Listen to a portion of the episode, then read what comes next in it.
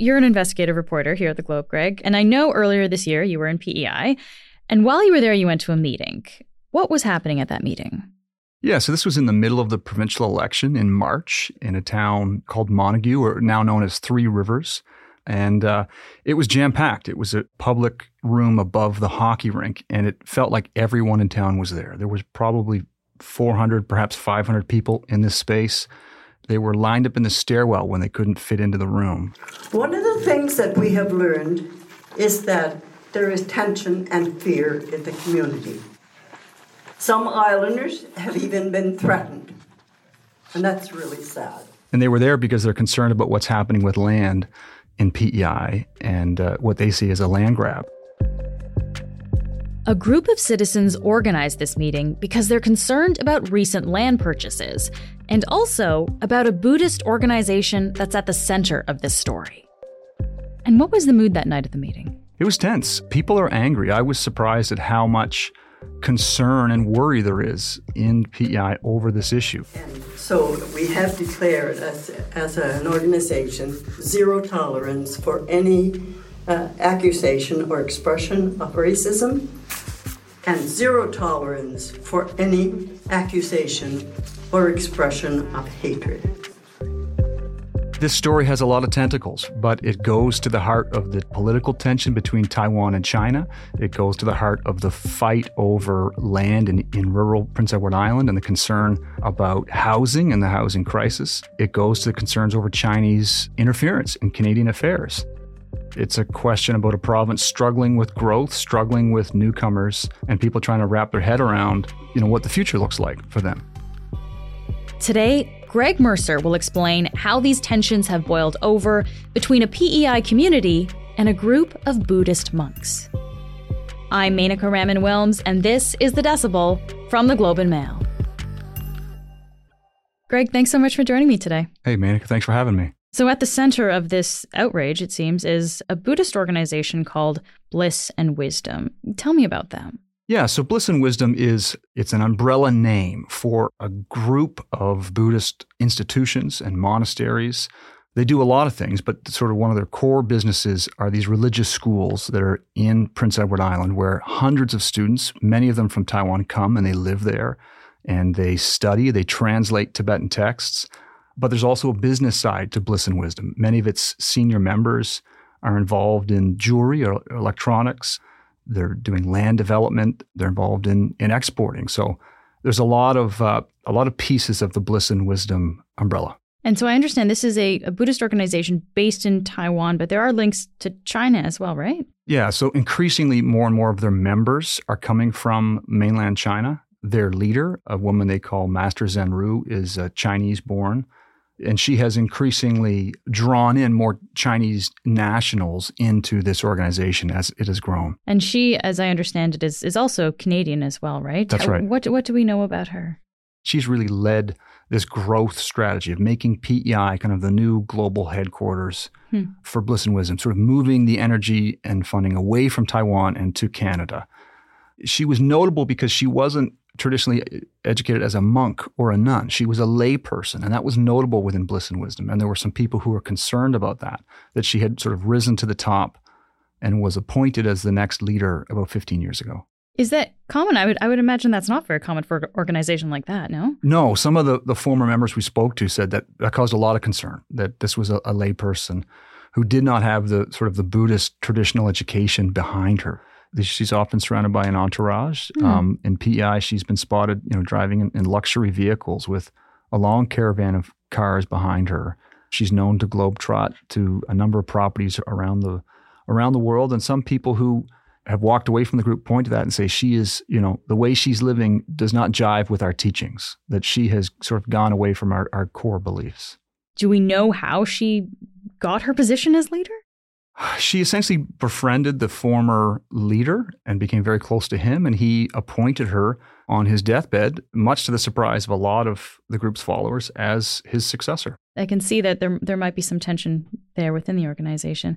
And I guess we should just remind people, of course, when we're talking about China and Taiwan, this is a heated issue, right, because of the potential always for China to invade Taiwan, which is independent, claims is, is independent, right? So there's there's that kind of tension in the background here. Most definitely. For a lot of Taiwanese members of this group, the idea of having a, someone who's from China as your leader, they've really struggled with that. And of course, this whole thing is set to the backdrop of concern that some people have that China's using Buddhist organizations to influence other countries. And they point to the leader, uh, Master Zhenru, and they say she's being, her strings are being pulled by the Communist Party of China. Bliss and Wisdom denies this. They say, look, she is not an operative for the Communist Party. And they also say she hasn't been in China in fifteen years. They vehemently deny that allegation, but there are some folks who cannot let go of that suspicion. You mentioned uh, an interesting turn of phrase there, Greg. You said that that Master Zhenru is kind of, I guess, in a way, building up P E I as the new global headquarters for this group.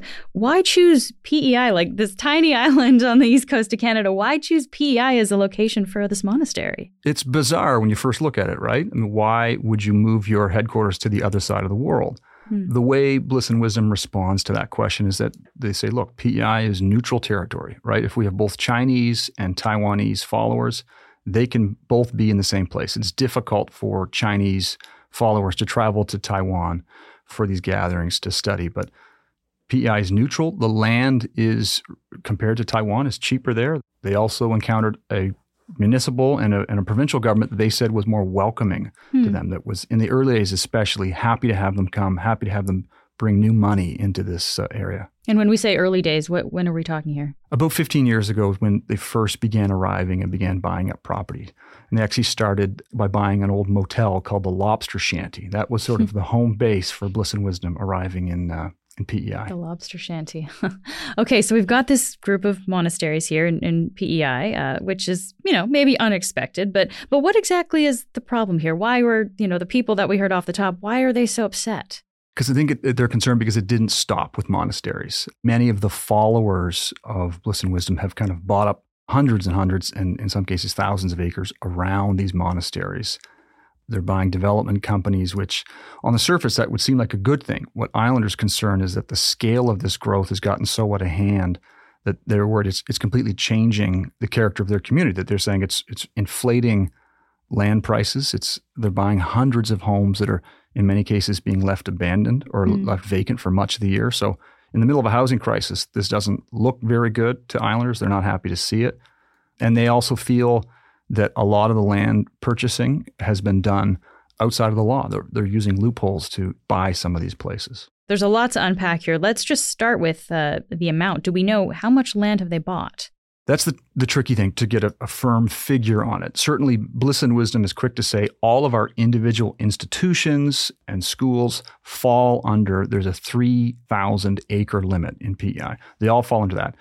What Islanders say is, you know, you have to take it collectively. They say this is a coordinated effort to buy this land. This is not a bunch of individual independent transactions. This is one concerted effort to buy this land, and, and it goes against our, our legislation. Hmm. So the, the citizens group that came out for the public meeting, they estimated it's fifteen to seventeen thousand acres of land. It's hard to confirm that number because in many cases, the land registry might have, you know, a Taiwanese surname, but how do you confirm without, you know, a membership list that that person is affiliated with, with Bliss and Wisdom? Can we put that into context? Like if it is seventeen thousand, like P E I is not massive, but I don't know, what is that in the context of the island? I mean, it's something like four or five percent of the entire county's land, which may not seem like a lot, but it would make it the largest private landowner in the county of Kings County in eastern P E I.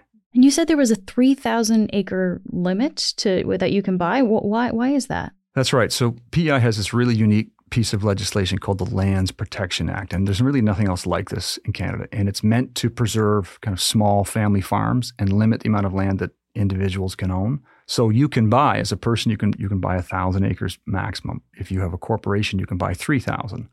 So the allegation here is that they're using loopholes in this to use associates or not being upfront about who's buying the land as a way to get around some of those limits. Let's dive into these loopholes. What are people talking about when they're saying they're using loopholes to buy this land? So for one, uh, there's a, a very specific limit on non-residents, how much land they can own. It's five acres in Prince Edward Island. Hmm. But they're cobbling together the names of, say, monks. In one case, there was fifteen monks who were cobbled together to buy a large parcel of land. None of the monks lived there, and it's not clear that the money came from the monks. Once this land is bought, it's often changing hands very rapidly among members of the group. And that when there have been larger plots of land that are subdivided, Islanders say that they're not able to buy that land. It only is ever sold to other members of Bliss and Wisdom. Okay, so there's limits to how much each individual can buy, but if That's a right. whole bunch of individuals are buying all this land next to each other, you That's can, right. this group seems to be amassing that, that kind exactly. of land. Exactly. And in many cases, you know, monks and nuns bought significant chunks of land around the monasteries and then essentially given the use of that land to the monasteries. Ah, so okay. for all intents and purposes, it's monastery land. It just, the deed has a different person's name on it. Hmm. The group's uh, chief executive, he's not a monk, but he kind of runs the business side of things for Bliss and Wisdom. He told us in an interview that all land purchases, the group defers to Master Zhenru. So that suggests a certain level of central coordination over this effort to build a global headquarters in P E I. We'll be right back.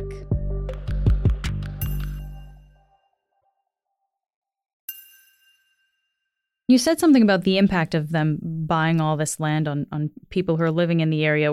Can, can you elaborate a little bit on that? What is the impact?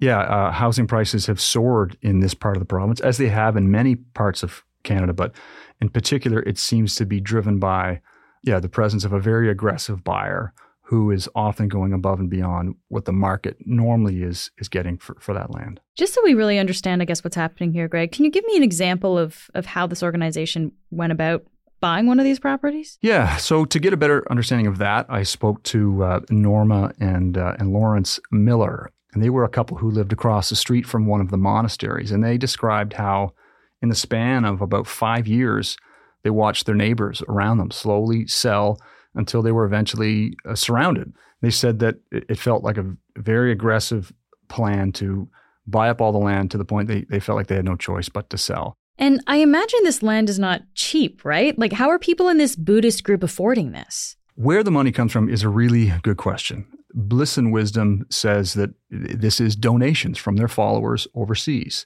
and it's to the tune of tens of millions of dollars every year that's coming in. We we heard stories of monks showing up on doorsteps with briefcases of cash, um, buying up farms and buying up dozens and dozens of farms. So the problem with verifying that is that as a religious organization, they're a charity. They have to declare this money to Revenue Canada.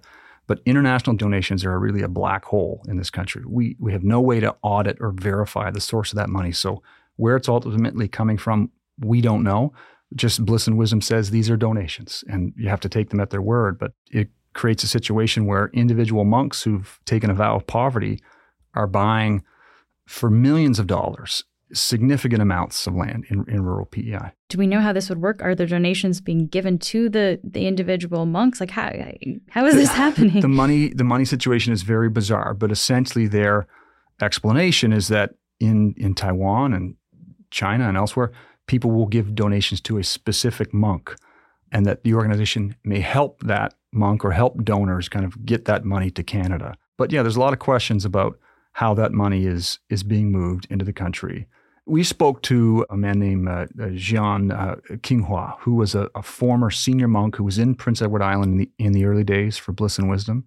Um, we went to Taiwan and met with him. He showed us his bank accounts, and they showed a lot of unusual transactions that were being accessed by senior members of Bliss and Wisdom. He says hmm. without his approval, without his consent, that essentially when he became a you know a senior member, he handed over his banking access to the organization, and he wow. said they used it to move money out of Taiwan and into Canada without his knowledge. Whoa. So did he have a choice there? Did, did he have to hand over his banking info? He said that was the norm. That's how when you become a, a monk in this organization, they, according to him, they request or, or require access to your bank.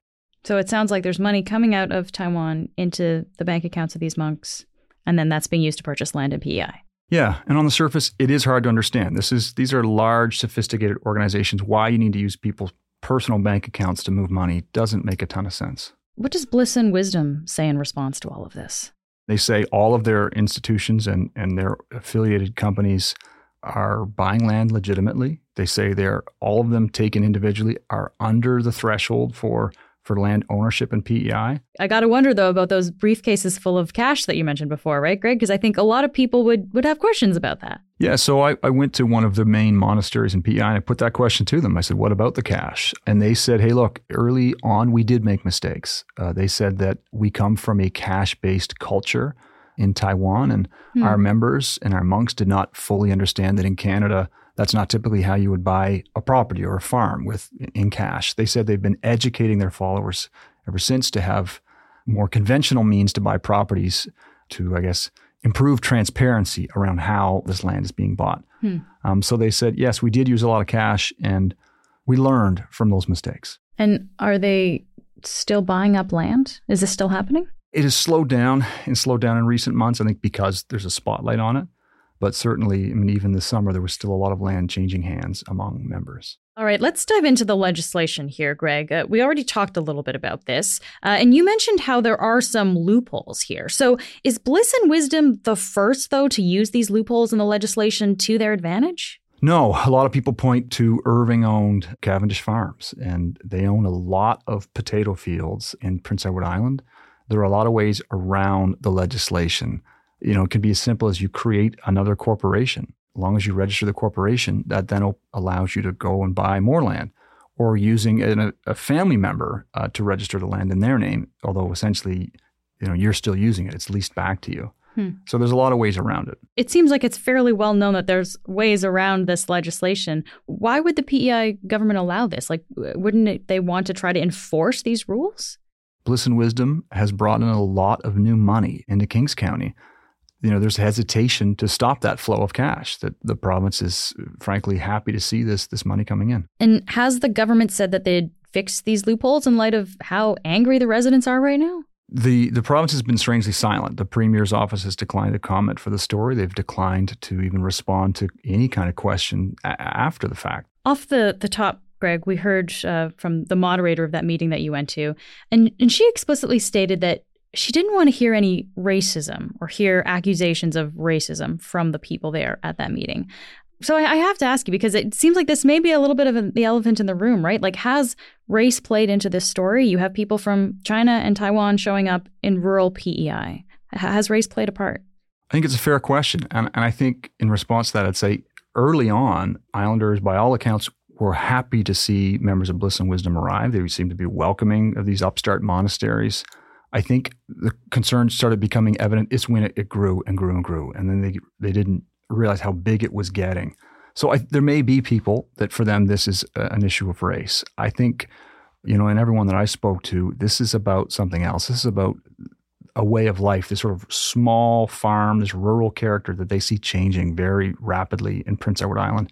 For them, it's about housing affordability and about the loss of farmland. So, you know, Bliss and Wisdom is quick to say, hey, look, if we were Catholic, if we were not Buddhist, there wouldn't be this level of, of concern. They've but actually said this. Then. They have said that, yeah. And that's a common defense. But I do think the concerns people are raising uh, have more to do with land than race. Did you get a sense of the community at all, Greg? Like, were people from the monasteries interacting with other individuals in, in the county? Like, is there kind of this, this, yeah, I guess, interaction between the groups? And that's another point of contention, is that they say we're all for immigration, but they say this is not This is not what we think of when we think of immigration. They say that these monasteries are very self-contained.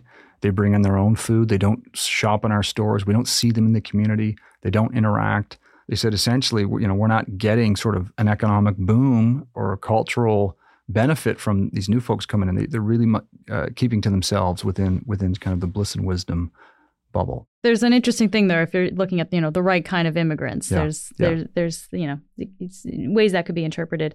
Let's just say the government does fix the loopholes in the the Lands Protection Act. That won't actually force Bliss and Wisdom to give back any of the land. So I guess ultimately, what do people want for a resolution here in this community, Greg? What are people asking for? They've been asking for a public inquiry. They said a public inquiry is probably the best way to lay everything out on the table and just say, okay, what has happened here? Has this gone too far? And are there things we can do to fix the legislation that would give them the power to, you know, call witnesses and to look at the evidence and to force people to testify, to answer some of these questions that frankly have gone unanswered for a long time? And does it look like they're going to get that? It's hard to say. There are a lot of people who want it, but there's no indication from the province that they really have any interest in shedding more light on this or digging into this issue in a serious way. So meanwhile, this situation just kind of continues as you've laid out then. This is it. Yeah, it continues to fester and, and the frustration grows. Greg, thank you so much for being here today. My pleasure. Thanks for having me. That's it for today. I'm Mainika Raman-Wilms. Jay Coburn contributed in the editing and mixing of this episode. Our producers are Madeline White, Cheryl Sutherland, and Rachel Levy-McLaughlin. David Crosby edits the show. Adrian Chung is our senior producer, and Angela Pachenza is our executive editor. Thanks so much for listening, and I'll talk to you tomorrow.